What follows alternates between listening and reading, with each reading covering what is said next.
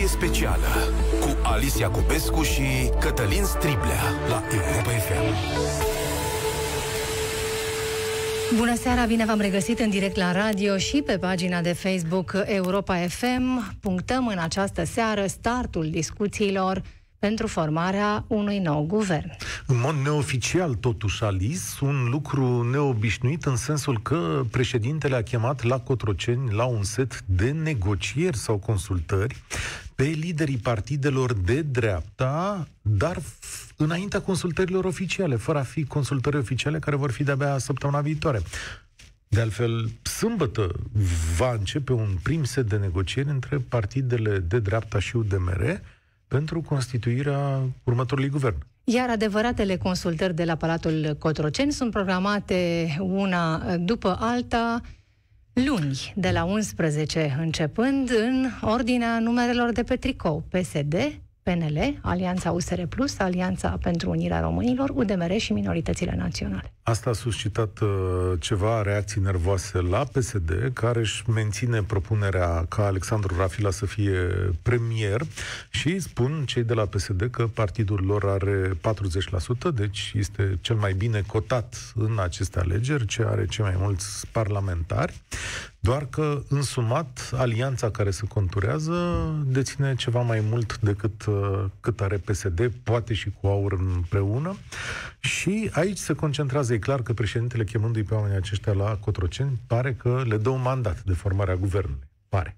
Să-i trecem în revistă. Cine a fost A, a fost în felul următor liderii PNL, liderii UDMR Plus și uh, liderii UDMR, care s-au întâlnit în prezența președintelui, președintele n-a stat mult la întâlnire, aflăm, 12 minute, după care i-a lăsat să se înțeleagă cum ar fi, rugându-i, cred, termenul a fost să nu, să nu fie penibile, adică, mă rog, știi că vor urma perioade învolburate în care diverse părți își vor reproșa diverse lucruri și când se împarte puterea, apar și nervi, ca să spunem așa. L-avem la telefon pe uh, unul dintre liderii USR Plus, domnul deputat Ionus Moșteanu. Bună seara, mulțumesc că ați acceptat invitația noastră. Bună seara, oricând cu plăcere. Domnule Moșteanu, uh, lămuriți-ne ce s-a discutat sau cu ce mandat au plecat uh, cele trei partide de acolo sau care a, cum, care a fost scopul întâlnirii? Băi, ați rezumat foarte bine dumneavoastră mai devreme. Foarte, foarte bine. N-aș putea decât să reiau ceea ce ați spus dumneavoastră mai devreme. Uh, cei patru lideri, pentru că au fost, uh, de la noi au fost doi, uh, Dan, Dragoste Dorache de la Plus și Dan Barna, președintele executiv Plus și Dan Barna, președintele USR, copreședintele USR Plus, de fapt, și uh, domnul Ludovic Corban, domnul Kelemen Hunor, au stat la masă, au uh, discutat foarte puțin, nu au intrat în detalii, detaliile urmează să fie discutate de sâmbătă dimineața încolo. Fiecare din cele trei partide care urmează să formeze majoritatea parlamentară uh, s-a întors acasă la discuții, la stabilirea mandatelor, la de negociere, la stabilirea echipelor de negociere și până mâine seară cam vor fi lucruri de bucătărie internă de partide, să spun așa. Sâmbătă și probabil și duminică vor fi aceste discuții în care vom armoniza în primul rând programele de guvernare și prioritățile de guvernare. USR Plus a ieșit de luni, de la prânz, cu prioritățile pe care ni le propunem pe prima lună, a doua, a treia jumătate de an, primul an, al doilea an, vedem exact ce priorități au și partenerii noștri de guvernare. Avem două zile să le armonizăm și apoi discutăm, sau mă rog, în paralel discutăm și despre uh, cum împărțim portofoliile, care sunt cei mai potriviți oameni să ducă la îndeplinire aceste obiective politice pe care ni le punem ca majoritate de guvernare. O, o secundă vă întrerup, ca să lămurim un lucru asupra căruia eu am nelămurire acum. A fost prezent și domnul Câțu, adică domnul uh, președinte l-a prezentat ca propunerea PNL sau cum? Din ce știu eu nu a fost prezent, nu am fost la acea întâlnire. Din informațiile mele, domnul Câțu nu a fost prezent la Dar această ședință. De acolo s-a plecat cu ideea că, um, cum să zic, dumnealui va fi premierul desemnat? Adică ați căzut de acord sau cum să interpretăm situația asta? Este atribut, asta este atributul domnului președinte Claus Iohannis. Are pe masă, în momentul ăsta, două propuneri de premier. Una de la PNL, în persoana domnului Florin Câțu, și una de la USR Plus, în persoana domnului Dacian Cioloș. Astea sunt cele două propuneri. UDMR, din câte știu, nu a făcut o propunere. Urmează ca domnul Clas Iohannis să aleagă, în urma discuțiilor, uh, unul dintre cei doi și uh, apoi, în jurul acestora, se va forma guvernul. PSD a criticat...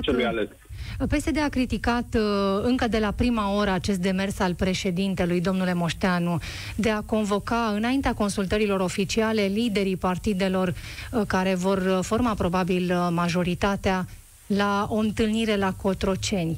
Era neapărat nevoie de această întâlnire? Ce credeți? Este neapărat nevoie de un guvern în funcție cât mai repede, înainte de finalul anului. Așa cum știm acum, suntem cu un guvern interimar cu puteri limitate, tre- trecem într-o perioadă dificilă și e nevoie să avem un guvern în funcție, așa că nicio zi nu trebuie irosită. Președintele Claus Iohannis și-a arătat de luni de zile, dacă vreți, preferința pentru o guvernare de centru-dreapta și acum această guvernare e pe cale să se întâmple. Mai sunt niște pași de, de negocieri politice și da, nicio zi, nu, nu trebuie să mai pierdem nicio zi, astfel încât pe, practic pe 20 expiră mandatul actualului Parlament, de pe 21 să ne putem apuca de treabă, în câteva zile să avem nou guvern în funcție. Dar dacă nu ar fi fost această întâlnire la Cotroceni, nu s-ar fi putut uh, întâlni liderii partidelor uh, care vor forma majoritatea pe compropriu? Bineînțeles că s-ar fi putut întâlni și fără această întâlnire. Dar e, acum Dar e, e... e un pic așa neclar. Adică dumneavoastră, uh, PNL, USR Plus și UDMR, vă întâlniți în trei partide de negociere uh, sau, să zicem, trei grupuri separate de negociere de sâmbătă începând, da? Asta e corect, da? Și discutați da. atât, fu- atât program, da, că spuneți program de guvernare, după care discutați funcții, după care discutați și uh, chestiuni parlamentare, că înțeleg că asta e al treilea grup de negociere. Corect. Astea le discutați cu ideea că, că nu-mi dau seama cum să poartă negocierile, că domnul Câțu va fi premier sau domnul Cioloș, că sunt lucruri... Domnul Câțu sau domnul Cioloș. Până la urmă, fiecare, oricare ar fi dintre cei doi, va trebui să ducă la îndeplinirea mandatului dat de partidele care îl vor sprijini.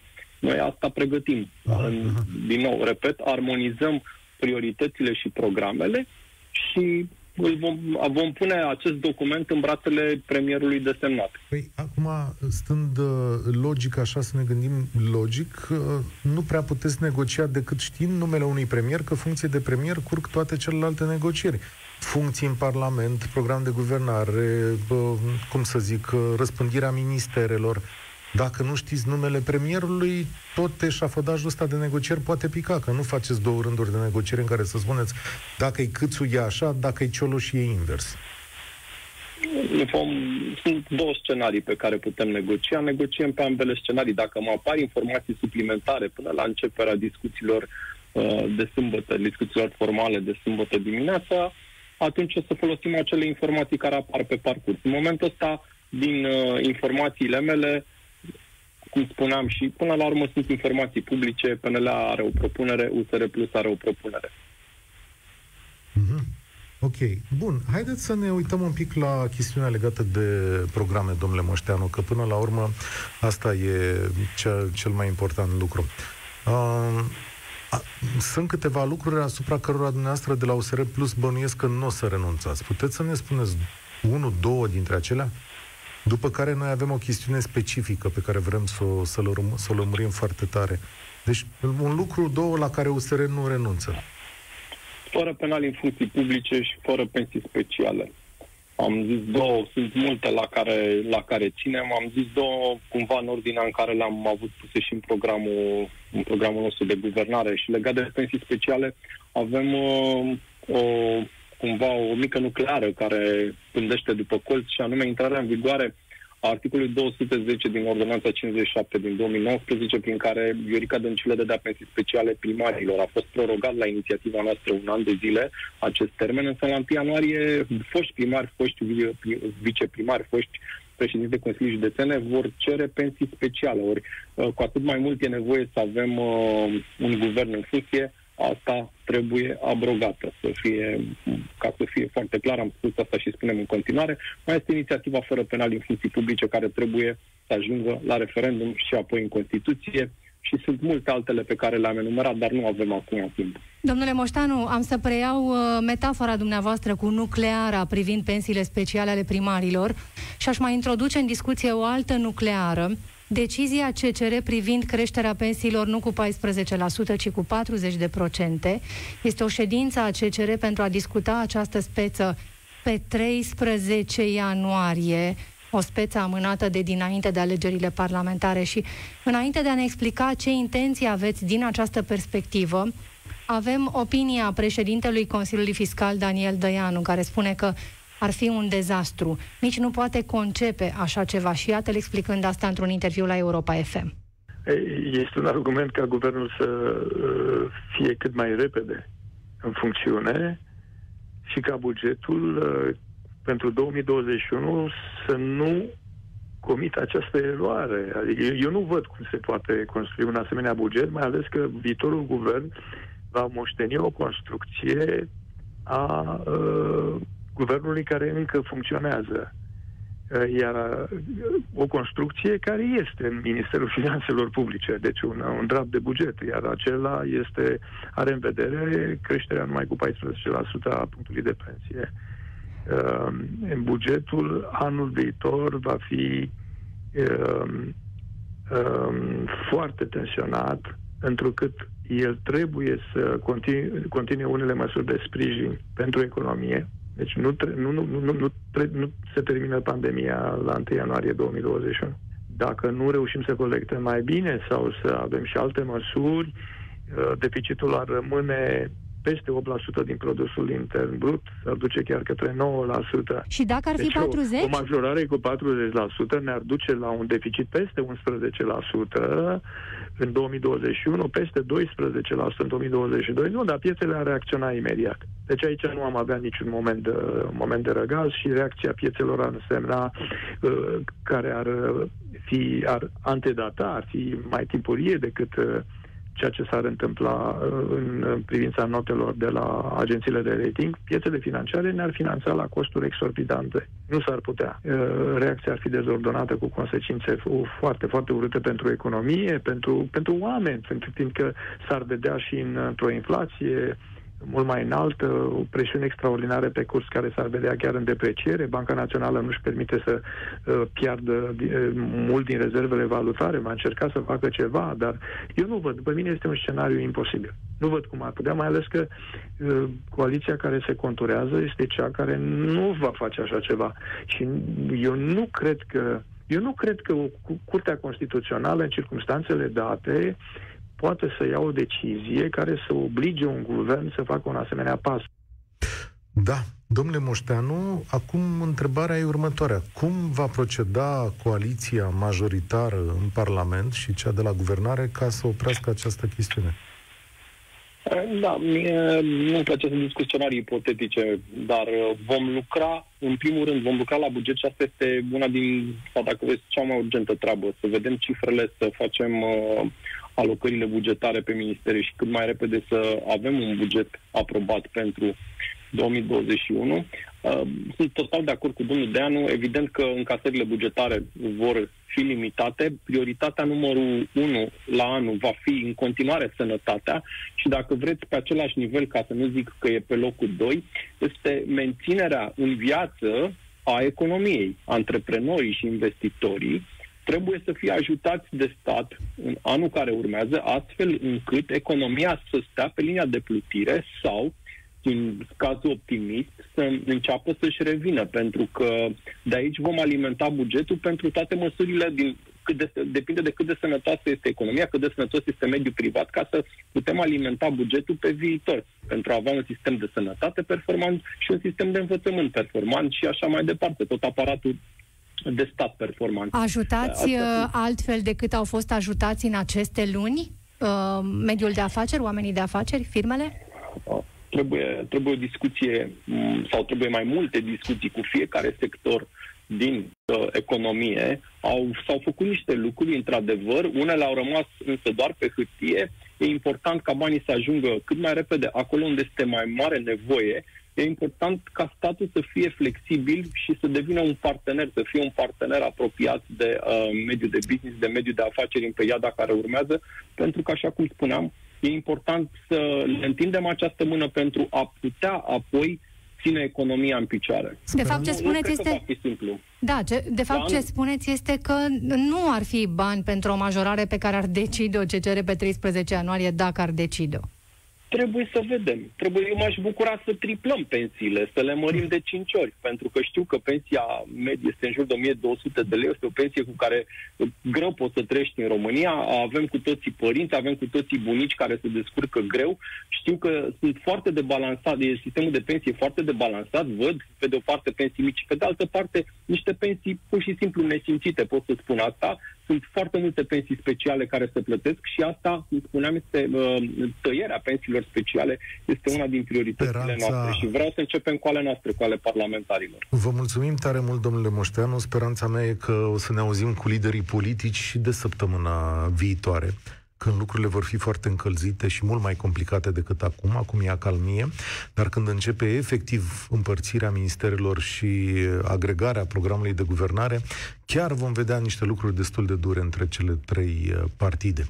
Deocamdată însă noi trebuie să schimbăm subiectul pentru că sunt și alte lucruri importante în România. Economiștii își pun mari speranțe în vaccin și în puterea lui de a repune în mișcare economiile lovite crunt de pandemie. Daniel Dăianu, pe care l-ați auzit ceva mai devreme, uh, pune un puternic accent pe vaccinare. În primăvară deja și noi românii ar trebui să resimțim încet încet lucrurile revenind spre normal, nu la normalul pe care îl știam, dar spre normal. Până atunci, însă, mai sunt câteva luni grele, chiar mai grele decât cele care au trecut. Sunt câteva luni foarte grele. Și ce spun acum nu, nu este o noutate. Oamenii simt acest lucru și vor, vor fi foarte grele și pentru mediul de afaceri. Iarna va fi una de suferință. Însă după această iarnă de suferință teribilă, am suferit și în perioada de, de primăvară, în perioada chiar de, de, de toamnă s-a suferit, intrăm într-o suferință de iarnă, de iarnă. Însă în primăvară, pe măsură ce vaccinul va intra în funcțiune și un număr tot mai mare de cetățeni români vor beneficia de, uh, de această armă, de acest antidot, aceasta se va vedea și în economie. Pentru că uh, economia depinde foarte mult de starea de spirit, de uh, tonusul oamenilor, tonusul organizațiilor, tonusul economiei în ansamblu, depind, depind, depind de modul în care reușim să răzbim, să învingem această pandemie, acest nenorocit de virus. Fiindcă dacă nu avem o rată de vaccinare care să fie suficient de, de, de înaltă, va fi greu să răzbim e, iute. Și uh, aceasta depinde, rata de vaccinare depinde nu numai de logistică și se adaugă să colaborarea cetățenilor. Oamenii să fie dispuși să fie vaccinați, pentru că oamenii nu pot fi forțați. Mediul de afaceri trebuie să colaboreze cu guvernul și cu cetățenii. Nu cu cetățenii ca un uh, substantiv colectiv, abstract, nu, sunt foarte, foarte mulți cetățeni muncesc în organizațiile economice, în, în, în business-uri. Cei care conduc cu organizațiile trebuie să fie preocupați de igienă, de respectarea regulilor. Este obligatoriu să fie respectate regulile. Păi, poți lăsa oamenii să n-aibă mască? Dar se întâmplă asta, domnule profesor, se, se întâmplă, întâmplă asta. Se întâmplă așa. Foarte rău că se întâmplă, pentru că acel șef de, de, de business, patron, dacă are respect pentru proprii lucrători, pentru businessul său, trebuie să aibă grijă de acești oameni și să încerce să-i convingă să se, să se, ca masca să fie un accesoriu esențial, să, să, nu, să nu se intre la, la locul de muncă fără a se purta masca. Iar masca va trebui să fie purtată în continuare, iar în condițiile în care va fi începută vaccinarea. Nu numai de dragul sănătății oamenilor, de dragul uh, sănătății societății noastre, dar și de dragul afacerilor. Pentru că legătura între criza sanitară și criza economică este extraordinar de strânsă, extraordinar de strânsă. Președintele Consiliului Fiscal Daniel Dăianu la Europa FM. Cât de mult să așteptăm noi românii de la vaccin și cât de repede. Iată de la ce întrebări uh, pornim uh, interviul în direct cu profesorul de sănătate publică Răzvan Cherechește la Universitatea Babeș-Bolyai. Bună seara, domnule profesor! Bună seara! Ce ar însemna o campanie de vaccinare eficientă la, la nivelul României? Aici există două componente. Una e partea de logistică și administrare propriu-zisă, deci transportul vaccinurilor și administrarea lor. Și a doua parte, care e mai importantă decât prima, o campanie de informare a populației privind Uh, privind vaccinul, privind vaccinarea, privind procesul, dezvoltarea vaccinului, uh, oferirea uh, populației a informațiilor necesare ca să poată să ia această decizie. Uh, este, este o vorbă în epidemiologie că o campanie de vaccinare merge cu viteza încrederii care are populația în guvern. Deci dacă oamenii nu au încredere în, în vaccin, nu au încredere în că produsul este corespunzător, atunci vor refuza să se vaccineze și nu va avea efectul scontat. Adică o, o campanie de vaccinare are efectul dacă reușim să ajungem la imunitate de grup. Altfel vom avea grupulețe protejate versus marea masă populației care continuă să, în care virusul continuă să facă tură. Explicați-ne puțin ce înseamnă imunitatea de grup, ca să uh, înțeleagă cei care probabil că au niște așteptări pe termen scurt de la acest vaccin. Da, deci uh, imunitatea de grup înseamnă uh, Uh, să ajungem în punctul în care să vaccinăm și să aibă imunitate undeva între 60 și 70% din populație, astfel încât să putem renunța la mască și să poți să te plimbi uh, printre ceilalți oameni și să fii protejat de uh, uh, cercul celor care sunt vaccinați în jurul tău. Pentru că vom avea oameni care nu pot să fie vaccinați. Uh, cum sunt uh, în momentul de față știm că femeile gravide nu intră în acest grup, persoanele imunocompromise și avem suficienți din aceștia. Copii? Uh, copiii încă nu. Uh-huh. Exact, copiii încă uh-huh. nu. Acum a început Pfizer și Moderna, au, au început uh, trial și pe uh, copii între 12 și 18 ani, dar, uh, în mod evident, vor dura luni de zile până Ce vom primi răspunsul. Înseamnă deci, imunocompromis, adică oamenii ne-au auzit acum și uh, ar trebui să aibă explicație. Adică ce este o persoană imunocompromisă? Ah, Uh, cel mai simplu exemplu, o persoană care are cancer și face imunochimioterapie uh, sau o persoană care, sunt, care are, are o boală imună, deci care nu are o imunitate suficient de puternică ca să poată să lupte cu bolile infecțioase pe care noi le, ne luptăm uh, în mod curent. Bun, rata aceea de vaccinare despre care vorbiți, să zicem așa, 60%, varianta optimistă, 60% la o populație a României ar însemna vreo 12 milioane de persoane vaccinate, domnule profesor. Până exact. vaccinezi 12 milioane, nu se trece imunitatea dobândită de cei care au fost primii vaccinați? În acest moment nu știm cât timp durează vaccinarea, uh, cât timp durează răspunsul imun. Știm că durează mai mult de patru luni, pentru că au trecut patru luni din momentul în care au fost vaccinați primii voluntari din uh, trialul celor de la Pfizer și de la Moderna și încă au un răspuns imun. Deci, deocamdată, în fiecare lună se publică un update în care ni se spune nouă cercetătorilor, ok, mai avem încă o lună în plus. Uh, proiecțiile spun că ar, ar fi undeva între șase luni și un an, dar asta e tot ce sunt proiecții. S-ar putea să dureze 2-3 ani, nu știm încă. Ce știm sigur că până acum cei care au fost vaccinați în urmă cu 4 luni continuă să aibă un răspuns imun bun. Faptul că noi, românii, vom vedea campanii de vaccinare înaintea noastră, adică Anglia deja a început, Statele Unite probabil că primind acceptul azi, nu? Cred că azi se dă acest accept pentru vaccinul Pfizer și va începe campania de vaccinare a doua zi, deci vom vedea milioane, dacă nu zeci de milioane de cetățeni vaccinați înaintea noastră. O să ajute, adică vom vedea efecte benefice la nivelul percepției pentru luna aprilie, mai, când estimăm că se vor întâmpla lucruri și aici? Da, categoric, categoric. Asta ajută enorm faptul că în Marea Britanie au început uh, deja săptămâna asta, Canada a aprobat ieri uh, vaccinul și de luni încep și ei vaccinarea. Uh, Statele Unite, într-adevăr, săptămâna aceasta au ședința de aprobare. Uh, Uniunea Europeană are numai în 29 decembrie, deci va mai dura. Dar faptul că au un exemplu și văd deja uh, alți oameni care s-au vaccinat și văd trendul și uh, constituie un model pentru oameni. Deci asta va ușura uh, așa zisa campanie de informare care uh, ar trebui să înceapă să o implementeze la un moment dat uh, guvernul.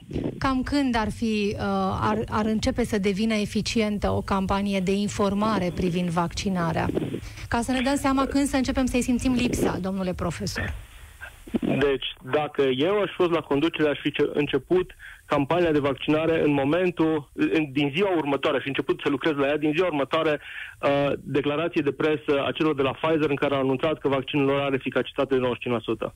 Practic, acela a fost semnalul că vaccin, avem, un, avem un vaccin. Mai era într-adevăr pași de parcurs, dar acela era momentul în care trebuia să zicem, ok, avem o variantă extrem de clară, uh, avem opțiunea să ne vaccinăm, trebuie să începem să informăm populația. Pentru că informațiile, vedeți că apar treptat, treptat, uh, pe măsură ce a apărut primul prospect, până s-au publicat primele studii, dar inform- pe măsură ce apar informațiile, populația trebuie să simtă că este în control, că li se oferă toate informațiile disponibile, că uh, dacă au vreo îndoială, au cui, cui să pună întrebarea și dacă nu se știe răspunsul, asta va fi ăsta răspunsul. Da. Nu știm deocamdată, așteptăm să vedem mai departe, Noi dar avem un grup de lucru.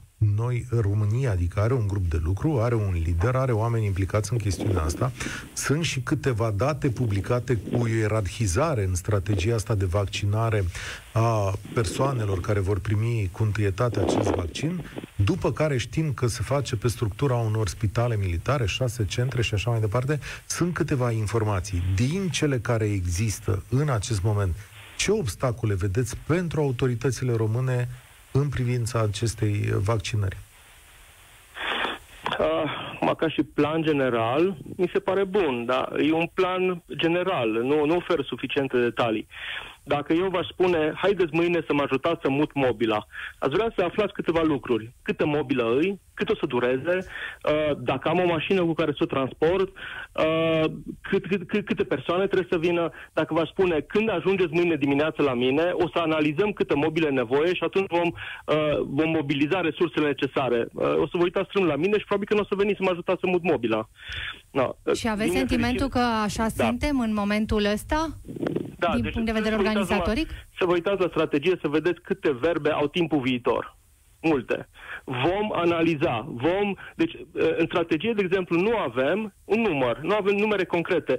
Câte persoane avem, în, simplu, câte persoane sunt în centrele de vârstnici? Nu avem. Câte persoane sunt de linie întâi, adică care s-a angajat în Ministerului Sănătății? Nu avem. Deci nu există numere concrete ca să poți să-ți faci o planificare. E foarte greu să spui în cât timp vei vaccina uh, pe medicii, asistentele, infirmierele, stomatologii, în cât timp? Cât timp va dura asta? Câte, câte persoane sunt? Nu avem nici măcar planificarea asta. Așa, vorba aia, uh, ăștia sunt oameni care sunt în instituții, ușor să ajungi la ei, că vin la lucru în fiecare zi. Și nu avem planificarea asta. Am văzut proiecție în, în alte țări în care planificau ca până în aprilie, asta în Statele Unite, planificau ca până în aprilie să termine cu cei de linia întâi. E drept, Statele Unite e o țară mai mare, dar și logistica au mai multe disponibilități ca noi.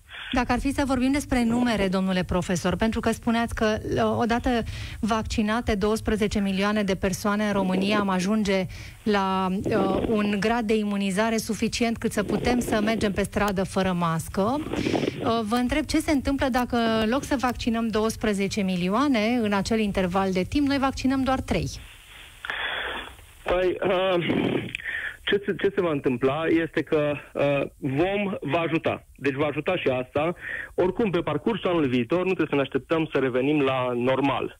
Uh, în sensul că chiar dacă am fost vaccinați, există o șansă de 5%, pentru că vaccinul are eficacitate 95%. Există o șansă de 5% ca imunitatea să nu se fi declanșat și să nu fi, de fapt, uh, protejat.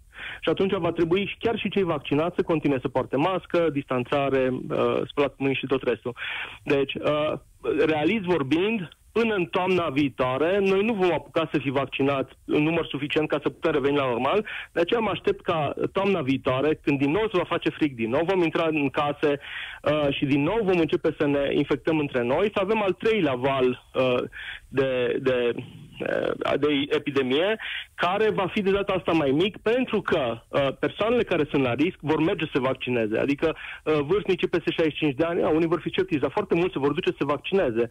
Uh, persoanele care simt că interacționează cu mulți oameni se vor duce să se vaccineze. Și deja va scădea încărcătura pe sistem. Și mă aștept ca toamna viitoare, când va fi al treilea val și în același timp vor fi mult mai multe vaccinuri disponibile decât uh, acum în primăvară, să atunci să se mărească semnificativ rata de vaccinare, astfel încât sper ca iarna viitoare să fie ultima iarnă de, de val de pandemie. Dar vara care vine, cum vă imaginați, domnule profesor?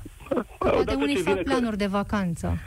Păi, vara viitoare va fi la fel ca vara asta. Adică vine, uh, vine căldura, ieșim afară, ministerul este triumfalist și anunță avem epidemia sub control, totul e ok, uitați-vă cum scad numerele, dar totul are de-a face cu faptul că suntem afară, în aer liber, volum mare de aer, uh, densitate populațională mai mică decât înăuntru. Deci asta e tot. De asta există sezonalitatea viruselor respiratorii.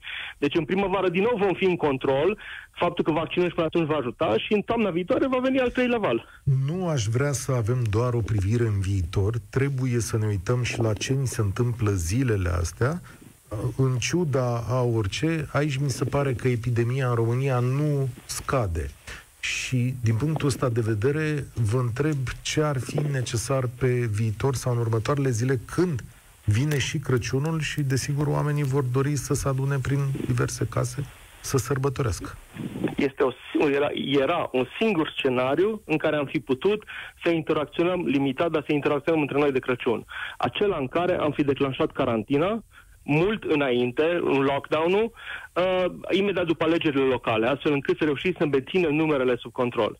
Nu am făcut-o, de frica uh, consecințelor electorale, de frica consecințelor economice. În momentul de față, și București un exemplu extrem de bun, București a fost primul oraș care, după ezitările prefectului, până aducem aminte, dar s-au luat măsurile, s-au închis școlile, s-au închis restaurantele, bine, au apărut terasele acelea închise, care toți spații închise sunt, uh, dar vedem că nu, în situația nu sub control, numerele continuă să crească. Și ce ne spune nouă e că trebuie trecut la scenariul următor, trebuia trecut deja de săptămâni de zile și asta este lockdown-ul. Avem nevoie de asta ca să reușim să scădem presiunea pe uh, secția de terapie intensivă. Care ar fi diferența Pentru... între ce avem acum în București și lockdown, domnule profesor? ce am avut în luna uh, aprilie în România. Adică mai ești pe stradă cu, cu, cu declarație, toată lumea care poate să lucreze uh, de la distanță lucrează de la distanță. Uh, uh, oamenii nu mai au ce căuta pe stradă. Uh, moluri. Da. În moluri. Molurile închise, deci, uh, no. Da. Vă mulțumim, cu siguranță ne mai auzim. Răzvan Cherecheș este profesor de sănătate publică la Universitatea Babeș-Bolyai din Cluj. Asta e ediția specială de astăzi. Știți că în aceste zile cu activitate politică intensă ne vom vedea mai des, dar mâine seară Piața Victoriei este realizată de Mona Nicolici. Cu noi doi, Alicia Cobescu și Cătălin Striblea, vă întâlniți în această formulă de Piața Victoriei ediție specială tocmai marți, altfel suntem cu toții la activitățile noastre obișnuite. Mulțumim! Seara bună! Seara bună. Ediție specială cu Alicia Cupescu și Cătălin Striblea la Europa FM.